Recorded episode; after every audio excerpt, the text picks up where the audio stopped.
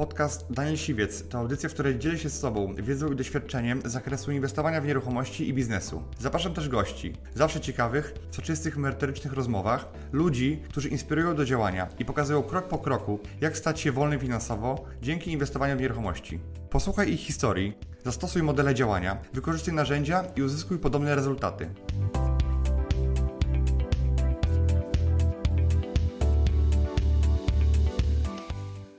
Cześć, witam Was w moim nowym odcinku Business Ridera. Moim gościem jest Sławomir Mencen. Cześć Sławek, piątka. Cześć.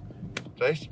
E, Sławek jest e, no, jednym z bardziej znanych doradców podatkowych e, i chciałem z nim porozmawiać na temat właśnie podatków, tego co się dzieje, bo mamy dziś teraz grudzień i no przed nami wielkie zmiany podatkowe. Może czy to jest ewolucja? To, to, to nie powiedziałbym. Rewolucja nie, ale bardzo daleko idące zmiany. Tak, dlatego chcielibyśmy o tym porozmawiać i dostarczyć Wam informacji na temat tego, co się zmienia, ale też i powiedzieć e, na temat, jakie podejście e, mamy ja i Sławek na temat e, podatków i biznesu, m, bo ciekawy jestem, czy nasze poglądy są w tym, w tym e, temacie zbieżne. Także po, powiedz mi, Sławek, co nowego czeka przedsiębiorcę w 2021 roku?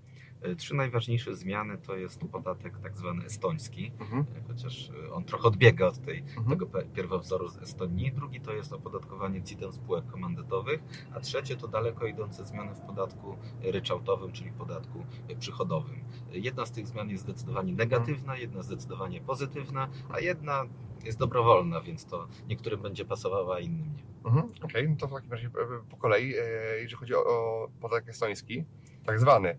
Właśnie tak zwany. W Estonii podatek estoński da się opisać jednym zdaniem. Mhm. Spółka nie płaci podatku do momentu wypłaty dywidendy. To jest Tak. tak, proste jak, nie wiem, przedłużanie gatunku. No nie da się tego źle zrozumieć. No w Polsce jest trochę trudniej, Mhm. to znaczy to nie jest tak, że każda spółka będzie mogła płacić podatek estoński, tylko taka, która spełni wymogi, to znaczy minimum e, trzech pracowników albo e, osób na umowie zlecenia, od którego się płaci składki ZUS-owskie, przychody z VAT-em niższe niż 100 milionów złotych, e, przewaga dochodów operacyjnych nad finansowymi, spółka nie może mieć udziału w innych spółkach, inne spółki nie mogą mieć w niej e, udziału oraz stale rosnące nakłady na środki e, trwałe lub na wzrost wynagrodzeń pracowników. I teraz jeżeli spełniasz już te wszystkie wymagania i będziesz je spełniał przez e, 4 lata, to możesz płacić podatek estoński i to nie polega na tym, że już w ogóle nie płacisz podatku do momentu wypłaty dywidendy, tylko nie płacisz podatku tak długo, jak spełniasz te kryteria, jesteś w tym systemie. Czyli jeżeli wejdziesz tam na 4 lata, bo wchodzisz na 4 lata, bo potem możesz albo wyjść z tego systemu i zapłacić podatek i to według stawki wyższej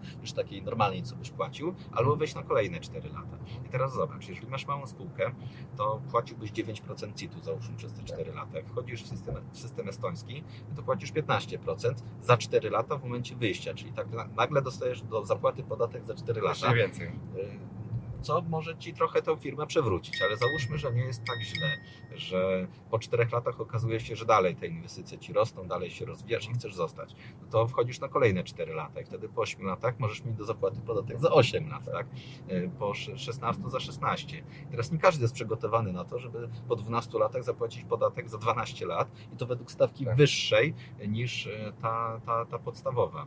Więc teoria trochę jest, to, założenia tego podatku mi się bardzo nie podobają, bo oznacza to, że firma, która w ten system wejdzie, musi się już zawsze rozwijać, bo jeżeli przestanie się rozwijać, to zostanie uwalona, bo zapłaci podatek za kilkanaście albo za kilkadziesiąt lat, więc w teorii każda firma musi się w nieskończoność rozwijać, ale znowu nie, bo mamy ten przychód, próg przychodów 100 milionów złotych, więc wchodząc raz do tego systemu, rozwijasz się w nieskończoność do momentu, kiedy masz przychody 100 milionów złotych brutto i wtedy dostajesz na twarz podatek za kilkanaście, kilkadziesiąt lat, albo wcześniej musisz ten podatek zapłacić.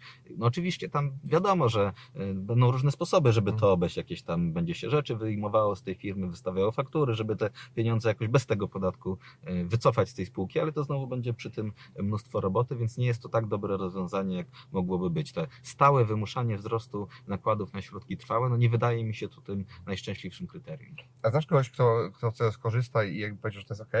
Bo ja patrzyłem, te kryteria totalnie e, nie pasowują się w mój biznes, mimo tego, że mam mam 20 spółek i tak naprawdę żadna się nie łapie. E, e, albo no, nie opłaca się gdzieś tam naciągać tego, żeby się to łapało, bo, bo prościej jest płacić 9% CIT-u i mieć spokój. Y, Są spółki, które, którym się to opłaca. To znaczy, jeżeli masz nową spółkę, najlepiej świeżo założoną, która nie ma żadnych środków trwałych, która dopiero zaczyna, najlepiej, żebyś miał te swoje środki trwałe w innej spółce i tam je Mhm. po prostu wynajmował, to wtedy ten czas, po którym będziesz musiał znacząco zwiększać nakłady inwestycyjne, on rośnie, bo jak zaczynasz z zera i tam musisz przez dwa lata kupić coś za 20 tysięcy, no to to nie jest oczywiście żaden problem, więc jak zaczynasz z bardzo niskiego pułapu e, środków trwałych i masz małą spółkę, to to ci się opłaca. Wiesz dlaczego? Bo od tego, potem jak już zapłacisz ten podatek od dywidendy 19, e, 15%, no tfu, ten ryczałtowy 15%, to masz też zwolnienie w podatku od dywidendy i to sprowadza się do tego, że w sumie podatku od dywidendy i CIT-u przy wyjściu z tego systemu zapłacisz 20% pod Mhm. warunkiem, że nie przebijasz się przez, e, przez 2 miliony euro przychodu. Co oznacza, że to jest niewiele więcej niż na podatku liniowym na jednoosobowej działalności Tak. gospodarczej. Więc jednoosobowa działalność gospodarcza płacąca 19 nie jest lepsza od spółki ZO płacącej 20, tak? Tak. Tylko musisz spełniać te kryteria. Więc dla tych najmniejszych spółek, które się będą rozwijać przez kilka lat, które zaczynają z zerowym poziomem środków trwałych, to uważam, że to jest dobre wyjście. Ale jak ktoś ma już działającą spółkę, która ma kilkanaście, kilkadziesiąt milionów złotych obrotu, ma jakiś majątek, ma jakieś nieruchomości, y, ma maszyny, to to jest bardzo ryzykowne, Mhm. żeby w taki biznes wchodzić. To jest takie uzależnienie się, to jest tak pierwsza działka od dealera państwo daje, tak? Tak, to jest takie, no właśnie, betonowe koło ratunkowe, Mhm. że na chwilę ci pomoże, ale za 4 lata będziesz miał problem. A, a jeżeli chodzi o, o, inne, o inne podatki, jeżeli chodzi o ryczałt na przykład? Ryczałt to jest akurat zmiana na, na plus. Do tej pory podatek przychodowy nie był dla wszystkich, to jest mało powiedziane. Dla wielu branż, wiele branż było z niego w ogóle wykluczonych. Jest takich sześć branż wykluczonych na twardo, plus załącznik numer dwa. A załącznik numer dwa to było kilkadziesiąt, jeżeli nie więcej, branż, które na mocy tego załącznika nie mogły być w ryczałcie. I do tego niestety limit przychodów 250 tysięcy euro to raczej nie jest Mhm. dużo. No i teraz dwie rzeczy się zmieniają. Pierwsza, wylatuje załącznik numer dwa, nie ma go, Mhm. to znaczy tylko te kilka branż jest na stałe wyłączonych z ryczałtu, jakieś apteki, tego kantory, tego rodzaju rzeczy. A te wiek, zdecydowana większość rzeczy, która do tej pory była wykluczona, czyli była w załączniku numer 2, wylądowała na stawce 15%. Ale niektóre rzeczy wylądowały na stawce 8,5% i one są tutaj e, najciekawsze. To jest pierwsza dobra zmiana, to znaczy znacznie większa e, liczba przedsiębiorców pod kątem ich branży będzie mogła jeśli będzie chciała, Mhm. płacić podatek ryczałtowy. A druga bardzo ważna zmiana jest taka, że limit przychodów wzrósł z 250 tysięcy euro do 2 milionów euro. To już można prowadzić normalną firmę handlową albo e, produkcyjną, mieć przychody poniżej 2 milionów euro, to da się Tak. zrobić. Teraz jeżeli ktoś ściąga dużo towaru z Chin z dużą marżą, no to mu się bardziej opłaca płacić 3% Tak. podatku przychodowego niż 19% dochodowego. Podobnie jak ktoś ma firmę produkcyjną, to wtedy 5,5% to nie jest źle. No ale najciekawsze są te usługi. Jeżeli ktoś prowadzi usługi, które nie generują mu zbyt wielu kosztów, to jest szansa, że część z tych usług będzie na 8,5%. To najciekawsza zmiana to są szkolenia, czy Tak. też pozaszkolne formy edukacji. Jeżeli ktoś prowadzi szkolenia online albo szkolenia stacjonarne, może od tego od przyszłego roku płacić 8,5% podatku przychodowego. E, Takie szkolenia często nie generują kosztów, jeżeli one są online. No na początku trzeba się wypromować, Mhm. ale jak ktoś już ma kanały sprzedaży, to może na 8,5% działać.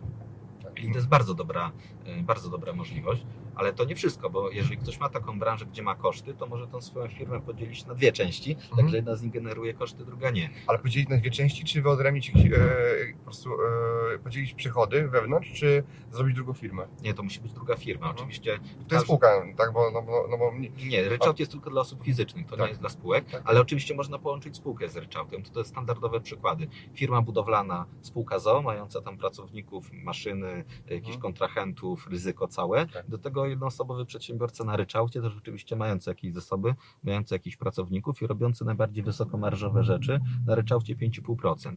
E, Czy, czy właśnie działalność produkcyjna, że mamy produkcję na spółce ZO i zlecamy ją sobie na działalność gospodarczą, to najbardziej wysokomarżowe elementy i płacimy od tego 5,5%. Nawet w spedycji możemy koszty zakupu e, usługi przewozowej ro, robić sobie przez spółkę, a spółka zleca jednoosobowej działalności na 8,5% całą działalność intelektualną związaną z połączeniem tego Mhm. przewozu z ubezpieczeniem i tak dalej. czyli można być marżę, tak? Tak, więc trzeba tak działać, żeby koszty rozliczać sobie przez spółkę ZO, a zlecać sobie tylko te Mhm. bezkosztowe e, rzeczy na działalność gospodarczą i płacić. No i właśnie, tu się pojawia pytanie, bo ja też dostałem, e, dostałem podobny schemat kiedyś od kancelarii prawnej e, podatkowej, która no, pokazywała mi możliwości optymalizacji moich biznesów.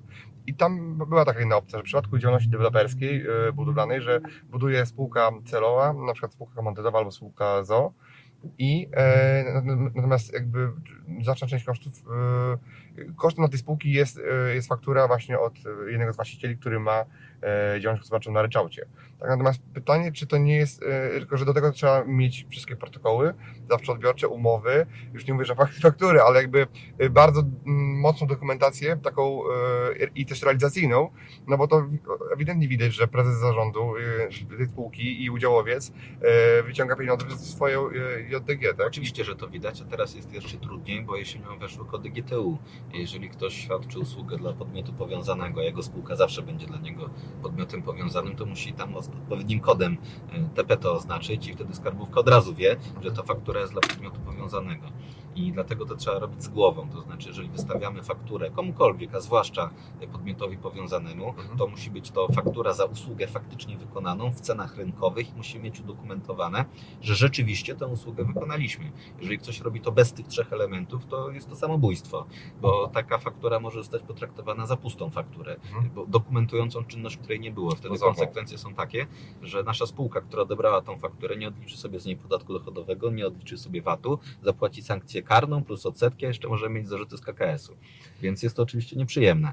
Y, Bardzo źle jest, jeżeli ktoś fakturuje rzeczy, które, czy usługi, które wykonał za pomocą zasobów nie znajdujących się w jego działalności gospodarczej, tylko na przykład w tej spółce. Y, To znaczy, jeżeli wystawiamy za coś fakturę ze swojej działalności na ryczałcie, to musimy zadbać o to, żeby w tej działalności mieć wszystkie niezbędne zasoby do wykonania tej usługi, czyli jakichś pracowników, jakieś narzędzia, jakieś maszyny. Nie może być tak, że mamy gołą działalność gospodarczą bez żadnego pracownika i fakturujemy sobie Za- jakieś roboty budowlane. Za tak? miliony, za miliony jeszcze. Dokładnie, no bo jak dwoma rękoma bez żadnej maszyny Tak. jesteśmy w stanie Ale przy usługach edukacyjnych już owszem, tak? A wtedy co, wtedy co innego. Zresztą nie tylko, e, nie tylko te szkolenia, one są bardzo dobre. Jestem przekonany, że prawie wszyscy szkoleniowcy online powinni przejść na ryczałt, a jak ktoś robił lub w przyszłości będzie robić, jak się świat uspokoi, szkolenia stacjonarne, to znowu ten sam patent. Znaczy spółka ZO robi szkolenia stacjonarne, wynajmuje salę w hotelu, zajmuje się Mhm. logistyką, cateringiem, a szkoleniowcowi zleca samą Tak. usługę przeprowadzenia Tak. szkolenia, którą on już robi na ryczałcie i wtedy znowu dostajemy ten sam e, efekt. To samo można zrobić e, tutaj e, nasza branża z YouTube'em.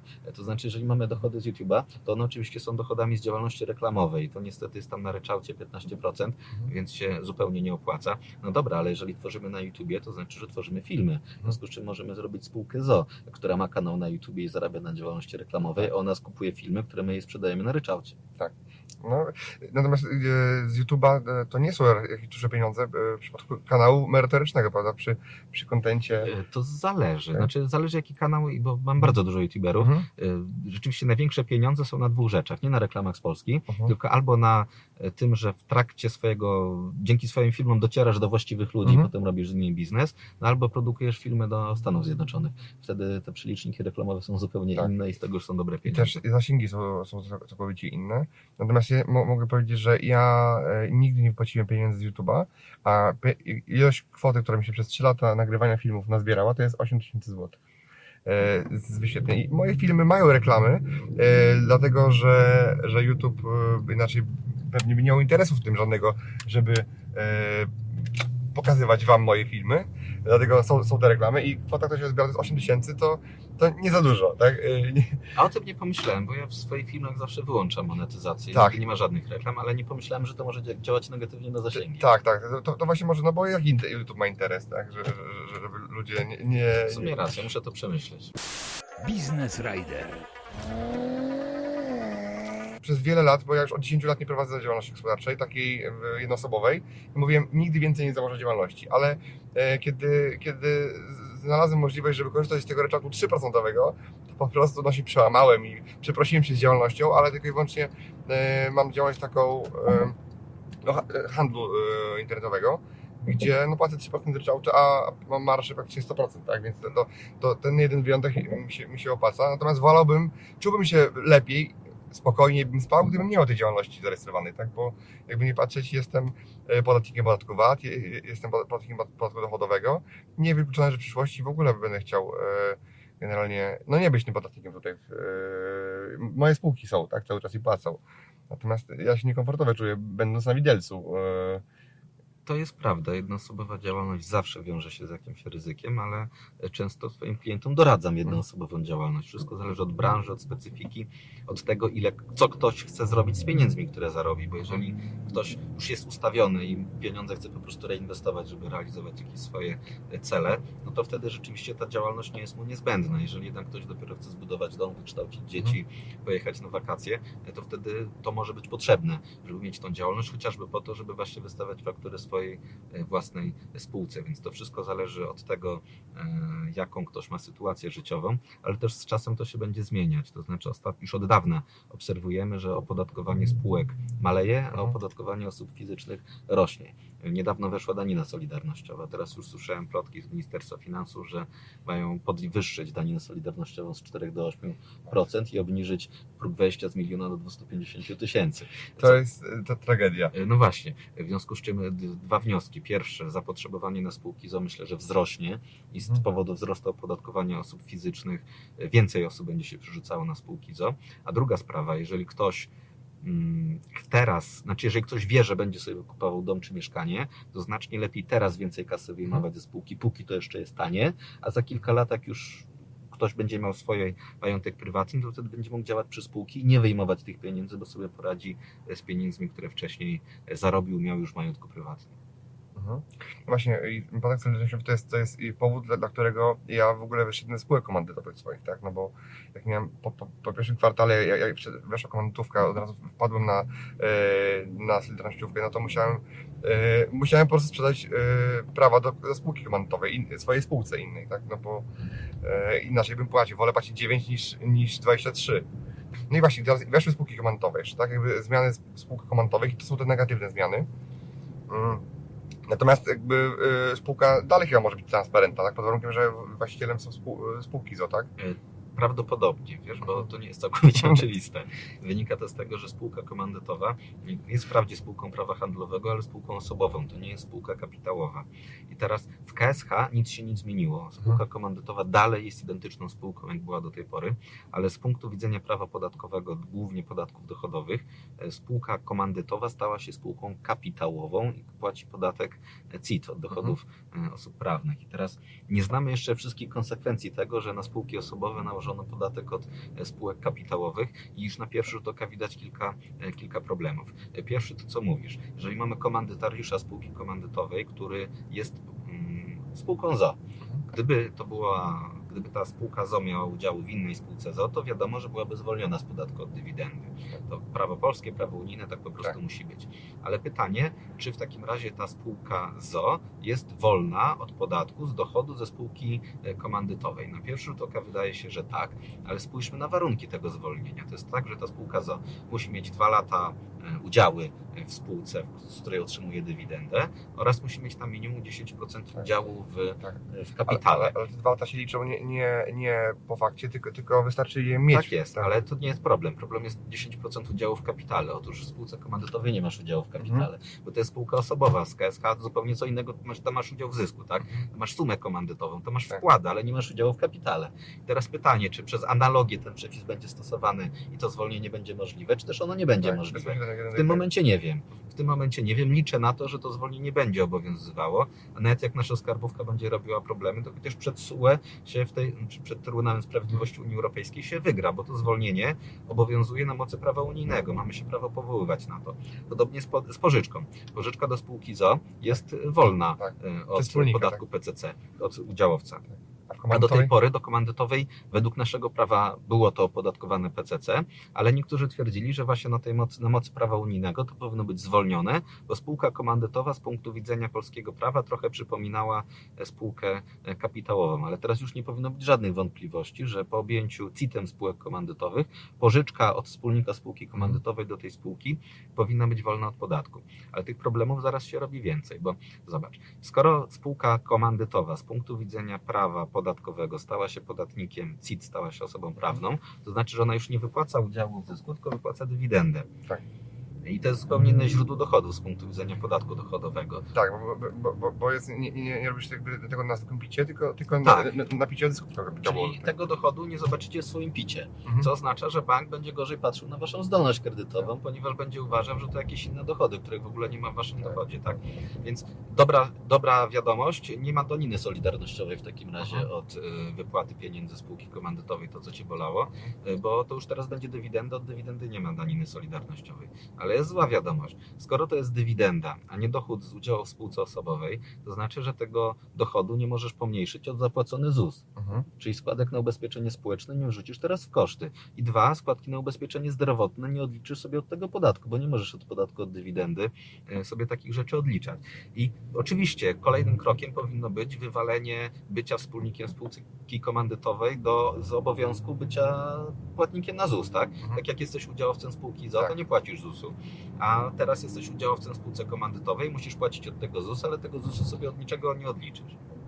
No, y, więc y, namieszali strasznie. Mm, No i teraz bo ja mam parę komandytówek, e, natomiast już nie jestem od jakiegoś czasu jej udziałowcem, tak? Jest- Jestem re- reprezentantem komplementariusza, komandariusza i jakby e, i, i, tak dalej, więc nie mam tego problemu. Natomiast co ty byś radził innym e, osobom, które mają takie spółki? Czy przekształcić ją w ZO, czy po prostu zostawić tak jak jest? E, no, w sumie nie- wiadomo, co, co będzie, e, tak mówiłeś, ty- ty- ty- tak? Czy, czy, czy, czy będą płacili, e, czy będą płacili tak, czy inaczej. Mm, Natomiast potem sobie pytanie, bo przekształcenie to, są też pieniądze, to, to jest jak procedura w, w KRS-ie i to, to, to jest rzeczy, rzeczy, które się samemu ogarnie, tak? Trzeba kancelarię brać do tego, które... Tak, Przeprowadzi. ostatnio mnóstwo klientów, właśnie spółek komandytowych, którzy w życiu pewnie by do mnie nie przyszli, bo nie musieli, bo już mieli dobrą strukturę, a teraz e, przez rząd zostali do tego zmuszeni. E, Wszystko zależy od sytuacji, bo są najróżniejsze. Jeżeli mamy branżę, która jest bezpieczna, gdzie w sumie mm, przed nieruchomości ktoś wynajmuje nieruchomości przez spółkę komandytową, czy zajmuje się jakimś bezpiecznym biznesem, to tak naprawdę wystarczy, żeby stał się komplementariuszem tej spółki komandytowej zamiast komandytariuszem bo komplementariusze są zwolnieni z podwójnego opodatkowania, dalej są podat opodatkowani jednokrotnie, bo ten swój podatek od osób fizycznych odliczają od podatku CIT, który płaci spółka komandytowa, więc wychodzą, że podatku nie płacą. E, I to jest najszybsze. E, Skutki podatkowe są e, natychmiastowe. Idziesz do notariusza, zmieniasz swój status wspólnika z komandytariusza na komplementariusza i nagle od tego momentu, nieważne kiedy KRS to klepnie, płacisz już jednokrotne opodatkowanie. Więc dla takich osób to jest dobre rozwiązanie. No ale nie zawsze, nie zawsze mamy taką branżę bezpieczną. Jeżeli branża jest niebezpieczna, no to lepiej działać jako spółka ZO. Przy czym znowu pytanie, czy od razu się przekształcać spółkę ZO. Też mi się nie wydaje, bo to może zająć kilka, No, mi- miesięcy No, to, to, to... bardzo dużo miesięcy Tak, e, może paręnaście nawet, tak. Poza tym y, tworzy sytuację według mnie niekomfortową, w której majątek firmowy mamy w tym samym miejscu co ryzyko firmowe.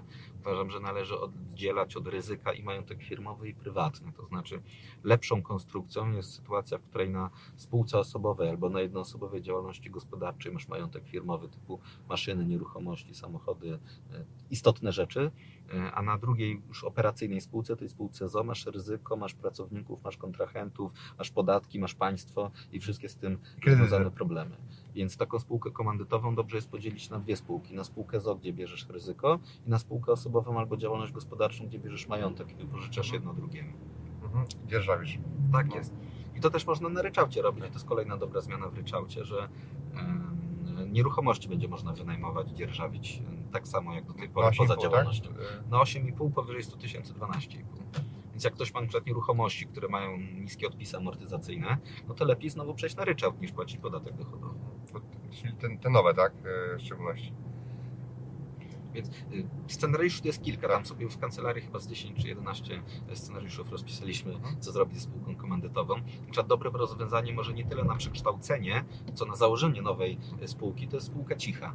Bo do tej pory, Czyli jaka? no zaraz Ci powiem, e, cicha, więc o niej dużo się nie mówi, więc mało kto słyszał. E, Bo spółka komandytowa była świetnym połączeniem jednokrotnego opodatkowania z e, Bezpieczeństwo. bezpieczeństwem. I teraz wprost już nie mamy w polskim prawie takiego mechanizmu. Tam można skorzystać z jakiejś spółki w Delaware czy coś takiego, żeby mniej więcej coś podobnego uzyskać, ale zawsze masz problem w postaci jakiejś spółki za granicą.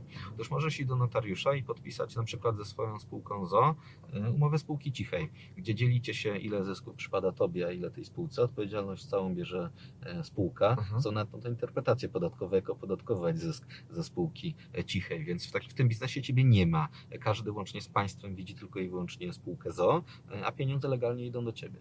Mhm. A to jest coś, coś na zasadzie umowy powiernictwa takiego, tak? Jest bardzo zbliżone, Mhm. to znaczy zarówno umowa powiernicza, jak i umowa spółki cichej jest zawarta na podstawie swobody zawierania umów, to znaczy nie mam w kodeksie No cywilnym nie ma, nie, nie ma. spółki cichej, to prawo do jej założenia wynika stąd, że nie jest zakazana i że mamy swobodę zawierania umów. Mhm. Ale własnością y, udziałów jest, ma osoba trzecia i ja mam tylko prawo do zysku, nie mam prawa do, do, do majątku. nie, nie, to już zależy jak skonstruujesz swoją Mhm. umowę spółki cichej. Czyli, czyli załóżmy, chciałbym być powiernikiem moje, mojego biznesu, e, tak? Mm, Czy mojej spółki ZO, nie, nie żeby ktoś... Oczywiście, że tam ona może dysponować twoim majątkiem. Mhm. Okej. Natomiast e, kto jest wtedy beneficjentem rzeczywistym banku? No, wydaje mi się, że ty jesteś beneficjentem rzeczywistym, ale to nie jest po to, żeby ciebie dokładnie schować i żeby nikt się nie dowiedział, że tam jesteś. No jeżeli złamiesz prawo, to tak będzie, ale jeżeli nie złamiesz prawa, to się oczywiście ujawnisz jako beneficjent rzeczywisty, którym zresztą i tak byś był, no bo jest jako udziałowiec spółki ZO jesteś jej beneficjentem rzeczywistym. E, Spółki cichej nigdzie nie rejestrujesz, no masz jednokrotne opodatkowanie i bezpieczeństwo majątku prywatnego. Jednokrotne opodatkowanie, bo, e, ale już mówiąc o podatku od dywidendy, tak? Nie, nie mówię o podatku od dywidendy, mówię o podatku ze spółki cichej. To w sensie dochód tej spółki jest w jakiejś części przypisywany tobie, a w jakiejś części spółce ZO, która za to jest przykład podatnikiem VAT. Okej, czyli po prostu spółka zarobiła milion złotych i e, z tego miliona, e, tak jest o spółce osobowej, e, pół miliona idzie do, opodatkuje CIT-em, dziewiątką na przykład, tak? Tak, A- a pół miliona? PIT-em. E, PIT-em wspólnika spółki cichej, tak? Tak. I, ale wtedy to jest księgowane jako koszt e, tej spółki ZO, czy jako... Mm, no, powiem ci, cie- ciekawa konstrukcja, nie, nie, nie słyszałem o niej. E, Do tej pory nie była potrzebna, bo była spółka komandytowa, która dawała dokładnie te same, e, te same korzyści. E, Interpretacje dotyczące opodatkowania spółki cichej są w internecie od lat, tylko do tej pory nie było wielkiej potrzeby, żeby z tak, nich były korzystać. proste narzędzia, spółka A teraz komandytowa, trzeba będzie znowu kombinować, jak inaczej osiągnąć ten sam efekt. Jaki to będzie dochód? Czy będzie dochód to z- y, tak jakby z działalności kapitałowej, czy, czy z udziału w zysku firmie? Tak? E, To zależy, jaką będziesz miał interpretację, bo znalazłem interpretacje mówiące i tak, i tak. Ale nie. Więc warto to zabezpieczyć oczywiście interpretacją indywidualną, żeby to dobrze zaklasyfikować. Bo tak jak mówię, spółka nie jest nigdzie uregulowana, więc e, trzeba trochę rzeźbić i do, domyślać tak, się, tak. jak to powinno być e, robione, ale da się to zrobić. No bardziej- bardziej by się pasowało jakby zapłacić 19 tą, tą od, y, od dywidend, no bo nie ma solidarnościówki wtedy, tak? I- i- tak, jest- tak jest- jest. Najlepsze jest w tym to, że każdy ma inną sytuację. Tak jak mówię, że jest coś, kto zaczyna, to jemu jest całkowicie ma inne potrzeby i coś, to na przykład, kto już zarobił i opodatkował ileś milionów, już nie potrzebuje mieć kolejnych na, na przeżycie, no bo już ma, ma em, a teraz e, chciałby po prostu pomnażać majątek. Powiedz mi, jeżeli chodzi o spółki zagraniczne, bo e, no, są różne opinie na ten temat. Teraz e, zostało wiele rzeczy uszczelnionych i e, komu byś polecał w ogóle myślenie na temat e, spółek za- zagranicznych, jeżeli chodzi o optymalizację podatkową? Tak naprawdę, jeżeli ktoś nie jest polskim rezydentem podatkowym, to może sobie zakładać spółki Mhm. zagraniczne. Jeżeli ktoś jednak jest polskim rezydentem podatkowym, to to, się, to jest legalne i to się opłaca w zasadzie tylko wtedy, gdy mamy jakąś realnie działającą firmę za granicą, ktoś zakład, uruchamia zakład produkcyjny za granicą, czy ma tam jakieś biura, coś tam się rzeczywiście istnieje, bo w przeciwnym wypadku y, piszemy się na naprawdę znaczne ryzyko, albo właśnie zarzuty jako, że to jest zagraniczna spółka kontrolowana, albo wejście prawa, miejsce faktycznego zarządu. No tu jest naprawdę, y, teraz weszły jeszcze, weszła też jeszcze konwencja MLI uszczelniająca umowę o unikaniu podwójnego opodatkowania, więc to jest coraz bardziej śliskie Y, i najlepszą metodą najlepszą rzeczą, którą możesz robić, jeżeli chcesz mieć spółkę za granicą, to równocześnie zmienić swoją rezydencję Mhm. podatkową na zagraniczną. To wtedy tak, ale bez tego jest naprawdę ciężko. Mhm. No i właśnie, co, co trzeba zrobić, żeby, żeby jakby skutecznie tę rezydencję e, zmienić? No bo nie wystarczy e, to tylko wniosek, tylko, tylko e, jakie, jakie trzeba spełnić kryteria, żeby być bezpiecznie uznany przez urząd jako nierezydenta, który przebywa raz na jakiś czas w Polsce. Bezpiecznie to, to i tak trzeba zabezpieczyć interpretacją indywidualną, Mhm. to znaczy napisać wniosek, gdzie napiszemy, co będziemy mieli w Polsce, co za granicą Mhm. i się pytamy, czy jesteśmy rezydentem, czy nie, bo bez tego zawsze będą mogli uznać, Mhm. że jesteśmy rezydentem. Teraz to co musi, co musi się wydarzyć, żebyśmy nie Tak, byli polskim rezydencją? Musimy przebywać w Polsce ponad 183 dni, musimy mieć poza Polską Centrum Interesów Życiowych osobistych, gospodarczych. Czyli jeżeli mamy rodzinę, żonę, dzieci, to wyjeżdżają razem z nami, nie mogą zostać w Polsce. Nie powinniśmy w Polsce prowadzić jednoosobowej działalności gospodarczej, należy do jakichś stowarzyszeń, partii. Nie powinniśmy w Polsce mieć miejsca, które byśmy nazwali domem, do którego wracamy po pracy, czy gdzie jest nasze centrum takie, o którym myślimy, jak, gdzie pojedziemy po pracy. Tak? To, to miejsce musi być e, poza, poza Polską. To jak skarbówka może sprawdzić, co my myślimy e, na, temat tego budynku czy domu.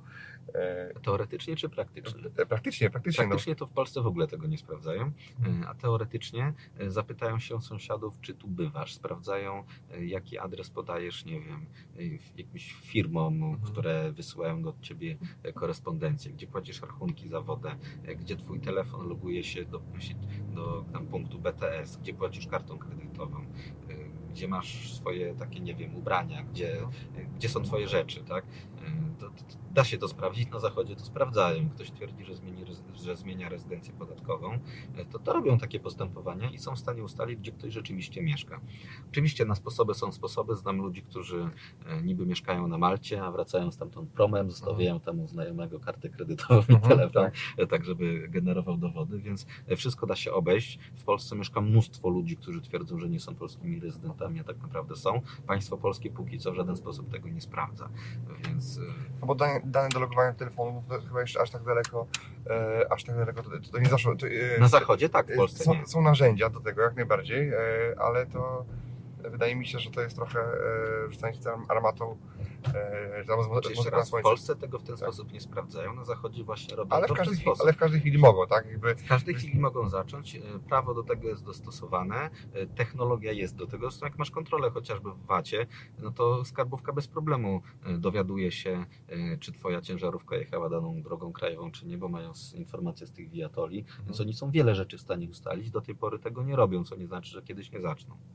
No właśnie, więc, e, no bo ja myślę o, te, o poważnie o tym, żeby, to, tak jak przed tym, żeby te rezydencje zmienić. Mam też jakby nieruchomości za granicą e, do tego, żeby móc mieszkać i robić e, różne rzeczy. Ale jeśli się waham, no płacę w Polsce, bo uważam, że e, e, to jest mój kraj. E, w pewnym sensie jeżdżę po tych drogach e, i, policja jakby dba o to bezpieczeństwo i jakby nie było lepiej czy gorzej, natomiast jakby czuję się tu bezpiecznie. E, może nie podatkowo, natomiast jakby fizycznie e, to żyję w kraju, w którym no, nie boję się wyjść po 22 na ulicę i przejść przez miasto, tak? To jest jakiś komfort, mo- można powiedzieć, więc w pewnym sensie jak płacę te podatki i one bolą i po prostu płakać się chce, to sobie tak to tłumaczę, że jakby nie patrzeć, to jest coś za coś, tak? I, i jakby no, tu nie ma sponsoringu, no to, to muszę, muszę dodatek dorzucić. Ktoś to musi sfinansować. To już motywacje są rzeczywiście różne.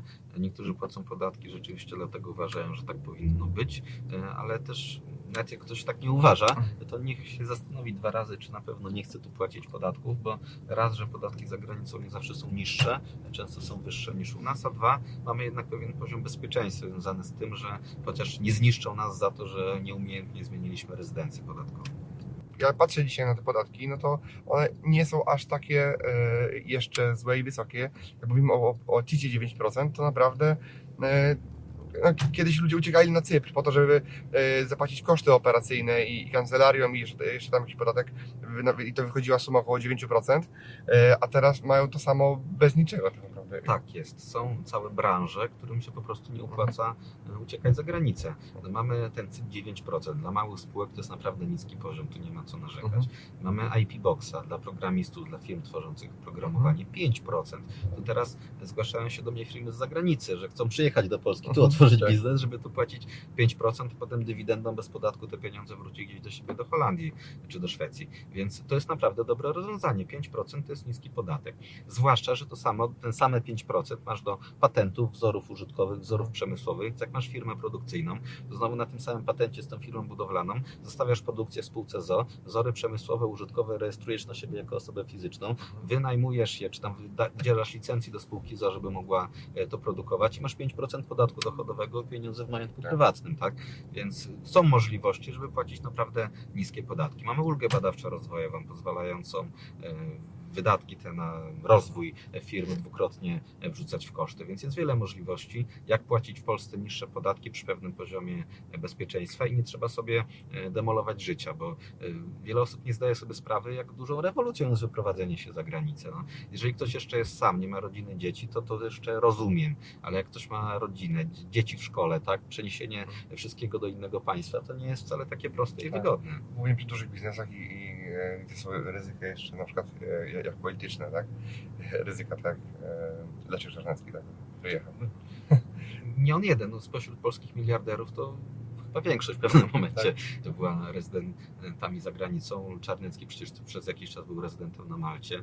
Filip jak z Komarku jest rezydentem w Szwajcarii. Mówi w wywiadach nawet, że jedną trzecią czasu spędza w Polsce, jedną trzecią w Szwajcarii, jedną trzecią w samolocie, więc e, wielu Kulczyk też nie mieszkał przecież w Polsce. No miliarderzy wyjeżdżali rzeczywiście z Polski, zarówno pewnie z przyczyn podatkowych, jak i chcieli mieć większą kontrolę nad swoim własnym majątkiem, bo jednak te nasze polskie prawo do dziedziczenia to, e, to nie, nie wygląda tak, jak powinno wyglądać, kiedy człowiek umiera, dziedziczą wszyscy w okolicy, a nie ten kto, e, ten, kto powinien.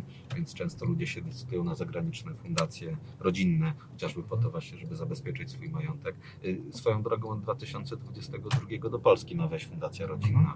Do tej pory fundację można było zakładać oficjalnie tylko po to, żeby działać w jakimś celu społecznie użytecznym, a teraz już, jeżeli nic dziwnego się nie wydarzy, będzie w Polsce też można powołać fundację, której celem będzie zarządzanie majątkiem i dbanie o to, żeby po Twojej śmierci odpowiednie osoby odziedziczyły odpowiednie środki. Wielu przedsiębiorców jakby ma, korzysta z porad księgowych, które czasami e, jakby patrzą, e, nie, nie, nie każdy, ale nie- niektóre patrzą tylko i wyłącznie doradzają klientom przez pryzmat biznesu, które same prowadzą, czyli jak im jest dobrze to, na przykład im jest dobrze działalność, to klient też powinien być działalność, tak? Albo co im będzie łatwiej, co im będzie wygodniej. E, I wiele osób jakby mm, no, popełnia no, wiele błędów podatkowo, czy w kwestii praktycznie prowadzenia biznesu. Powiedz mi, jakie ty widzisz naj, największe błędy, e, któ- które robią mm, przedsiębiorcy i jakbyś się przed nimi e, bronił? Znaczy z tymi księgowymi czasem rzeczywiście jest źle, to zależy od księgowej. Są cały czas niestety księgowe, które po prostu nie prowadzą spółek Mhm. ZO, więc gdy klient do nich przychodzi się pyta, czy może nie powinien być, mieć spółki ZO, mówią nie, nie, to dużo zachodu, z tym nie warto. Drogo, tak? No, tak, drogo to nie, no bo sama nie umie prowadzić pełnej księgowości, to nie chce stracić klienta. To często się spotykam e, z takimi, z takimi historiami, ale są oczywiście dobre księgowe, które znają to e, prawo, potrafią prowadzić spółki ZO, więc e, potrafią to doradzić. Przy czym no, z punktu widzenia naszego polskiego prawa to jest nawet nielegalne. Księgowy nie ma prawa doradzać w sprawie podatków, ma tylko, może tylko e, wypełniać deklaracje według informacji przekazanych przez klienta. To też jest trochę szara strefa. Nie wiem czemu tak jest, wolałbym, żeby tak nie było, żeby ta konkurencja była wyższa, no, ale niestety w tym momencie e, tak to, tak to wygląda. No, też trzeba pamiętać, że księgowy to jednak nie to samo co doradca podatkowy. To jest trochę różnica pomiędzy lekarzem a farmaceutą. Tak, że e, farmaceuta jest od tego, żeby to lekarstwo wydać, ale to lekarz mówi, jakie ma być lekarstwo. I tu widzę podobną analogię między księgowymi a, a doradcami podatkowymi. E, Błędy Dużo jest błędów. No jeden typowy błąd to właśnie brak dostosowania formy opodatkowania i formy prowadzenia działalności do skali, do skali firmy. Co jakiś czas mam na konsultacjach klientów o przychodach powyżej 100 milionów złotych na jednoosobowej działalności gospodarczej. Tak? To jest dziwne. Mhm. Raz miałem klienta o takiej, nas, który jeszcze był na skali podatkowej, bo tak księgowa powiedziała, z przychodami powyżej 100 milionów złotych. To jest dziwne, to jest dziwne, ale, ale, ale widziałem to na własne oczy, tak? Więc bywa różnie. I płacił 32 i solidarną sieciówkę jeszcze, tak? Tak, więc y, no, no, różne, rzeczy się, różne rzeczy się zdarzają.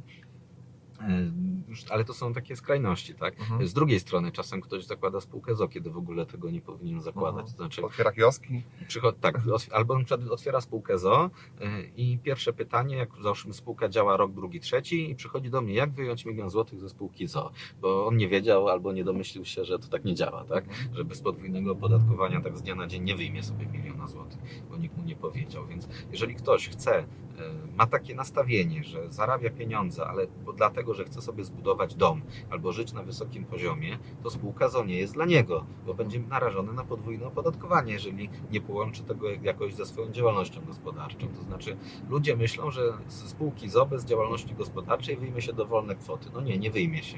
I trzeba być, na, być tego świadomym. No, te, małe, te małe się wyjmie, ale, No małe tak, ale ale, ale te duże już tak za 10 tysięcy miesięcznie, które sobie wyjmiesz jako wynagrodzenie członka zarządu, tam dzierżawę nieruchomości, samochodu czy czegoś, domu sobie nie zbudujesz, tak? E, A wiele osób zakłada firmę właśnie, żeby ten dom mieć i potrzebuje na to pieniędzy w majątku prywatnym, a nie w majątku firmowym.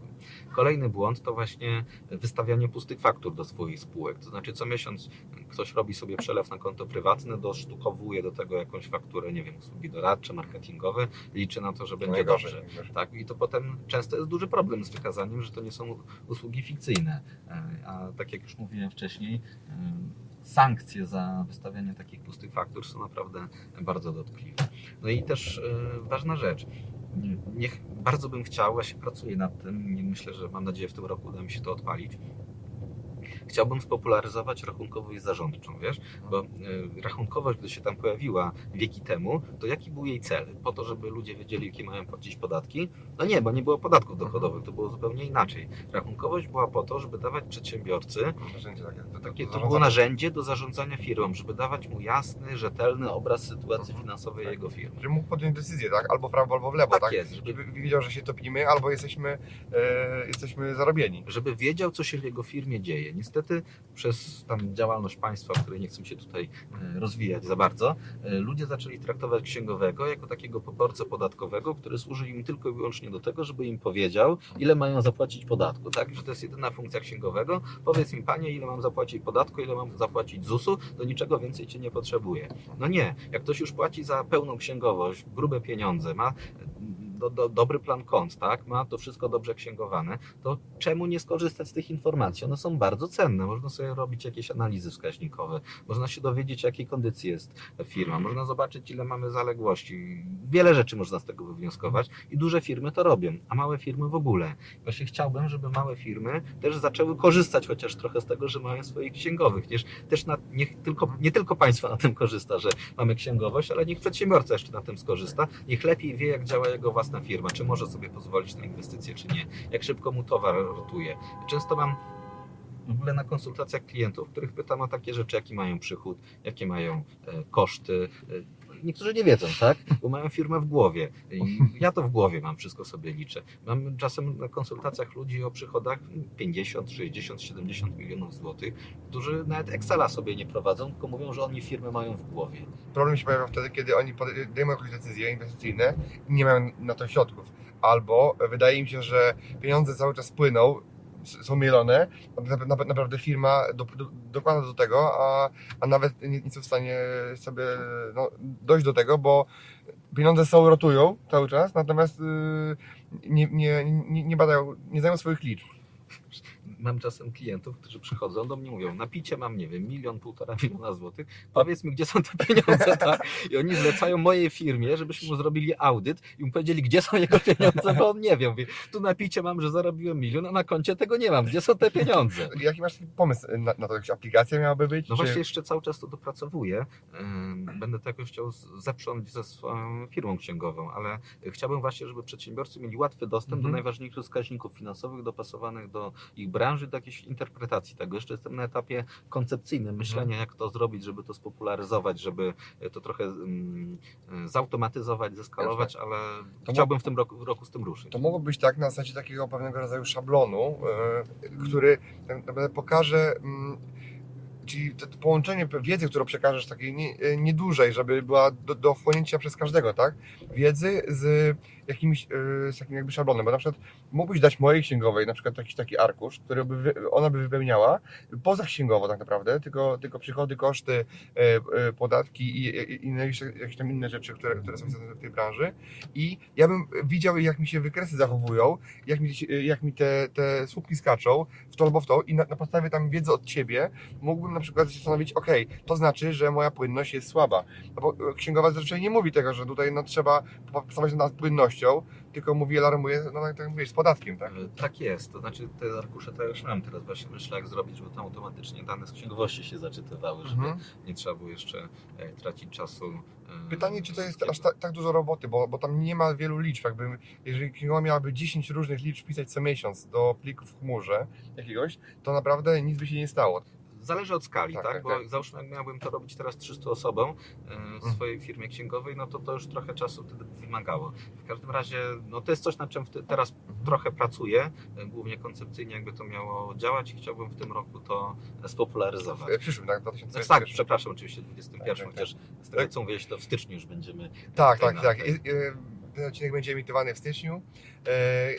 Więc ja, ja, ja trzymam, trzymam kciuki, bo, bo e, ja sam widzę po sobie, że e, też wypracowałem z moją księgową taki system pracy, że mam taki jeden plik e, na w arkuszach Google, mam zakładki dla każdej spółki i wszystko, mam wszystkie, wszystkie co miesiąc uzupełniane dokumenty, jakby nie dokumenty, tylko, tylko liczby, tak żebym mógł jako zarządca tym, tym, Mhm. tych, spółek podejmować odpowiednie decyzje, e, czy w prawo, czy w lewo, tak? Czy mamy tam za dużo pieniędzy, czy za mało.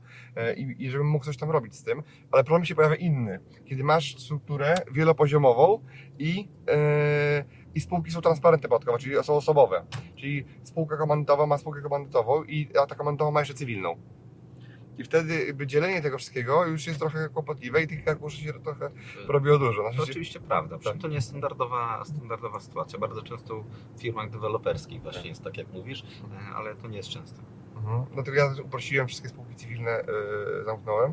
I no, spółkę cywilną się bardzo łatwo otwiera, ale też bardzo łatwo zamyka. Natomiast już e, komandytową też łatwo można było zamknąć, e, bo jedno zamykałem, ale tylko wtedy, kiedy poszedłem notariusza i zmieniłem tam zapisy w umowie spółki, żeby można ją było zamknąć mm, od razu, po prostu tak jak cywilną, jednym cięciem, a spółka ZO to jest, mam jedną spółkę, którą likwiduję, po prostu jej już nie potrzebuję, to trwa już ponad rok, tak, i, e, bo coś tam, e, termin był niezachowany w KRS-ie, bo e, bo się ogłoszenie w monitorze nie, nie, nie pokazało, no i to już tak się ciągnie i kolejne terminy, kolejne To spółka często ZO. jest. Spółki ZO się strasznie bardzo nie lubię likwidować spółek ZO.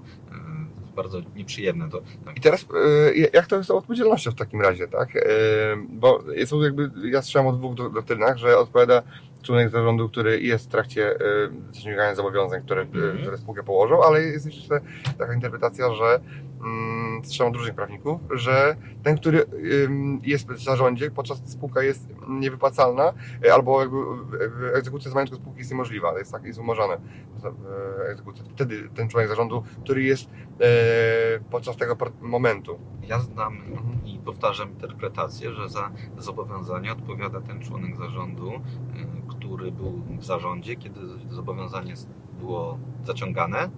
No i oczywiście ten, który potem go nie spłacił, czyli i ten stary, i ten nowy. Według mnie sprzedaż spółki nie jest sposobem na pozbycie się starych zobowiązań, tylko na pozbycie się spółki. Mhm. Jeżeli ktoś będzie chciał nas egzekwować, to będzie mógł to zrobić. Mhm.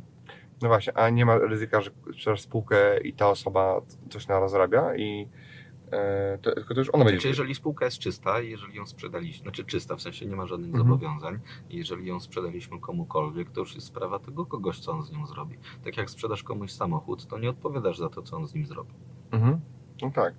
Oczywiście, jeżeli od razu przestaniesz być w zarządzie. Znaczy, sprzedawanie spółek jest mniej ryzykowne niż ich kupowanie, prawda? No bo, bo, bo tu nie da się chyba tak zabezpieczyć w 100%, żeby się nie dowiedzieć, czy tam jakiegoś weksla nie było kiedyś wystawionego komuś, tak? Możesz oczywiście dostać oświadczenie sprzedającego, że, że tam nie ma żadnych weksli i żadnych innych zobowiązań. Nawet musisz, nawet musisz, tak? Ale to w ogóle nie interesuje osoby, która ma ten weksel. To znaczy, Tak. Ona i tak będzie dochodzić od ciebie, a ty co najwyżej potem możesz dochodzić od tego, kto, kto ci tą spółkę sprzedał. Sp- Sporo rzeczy dzisiaj e, żeśmy przytoczyli. Myślę, że to był, to był wartościowy odcinek. E, Dla mnie, dla mnie również. Ja się też wiele rzeczy ciekawych dowiedziałem. W szczególności e, ciekawi mnie bardzo ta spółka cicha. Będę musiał ten temat, ten temat zgłębić. Także dziękuję Ci Sławku za, za, za spotkanie. Myślę, że no, dużo wartości żeśmy dostarczyli dzisiaj, także piątka. Dziękuję Ci, że wysłuchałeś do końca. Jeśli ten podcast był dla Ciebie interesujący, zapraszam do słuchania kolejnych odcinków. A jeśli chcesz jako pierwszy otrzymywać powiadomienia o nowych odcinkach, subskrybuj mój podcast.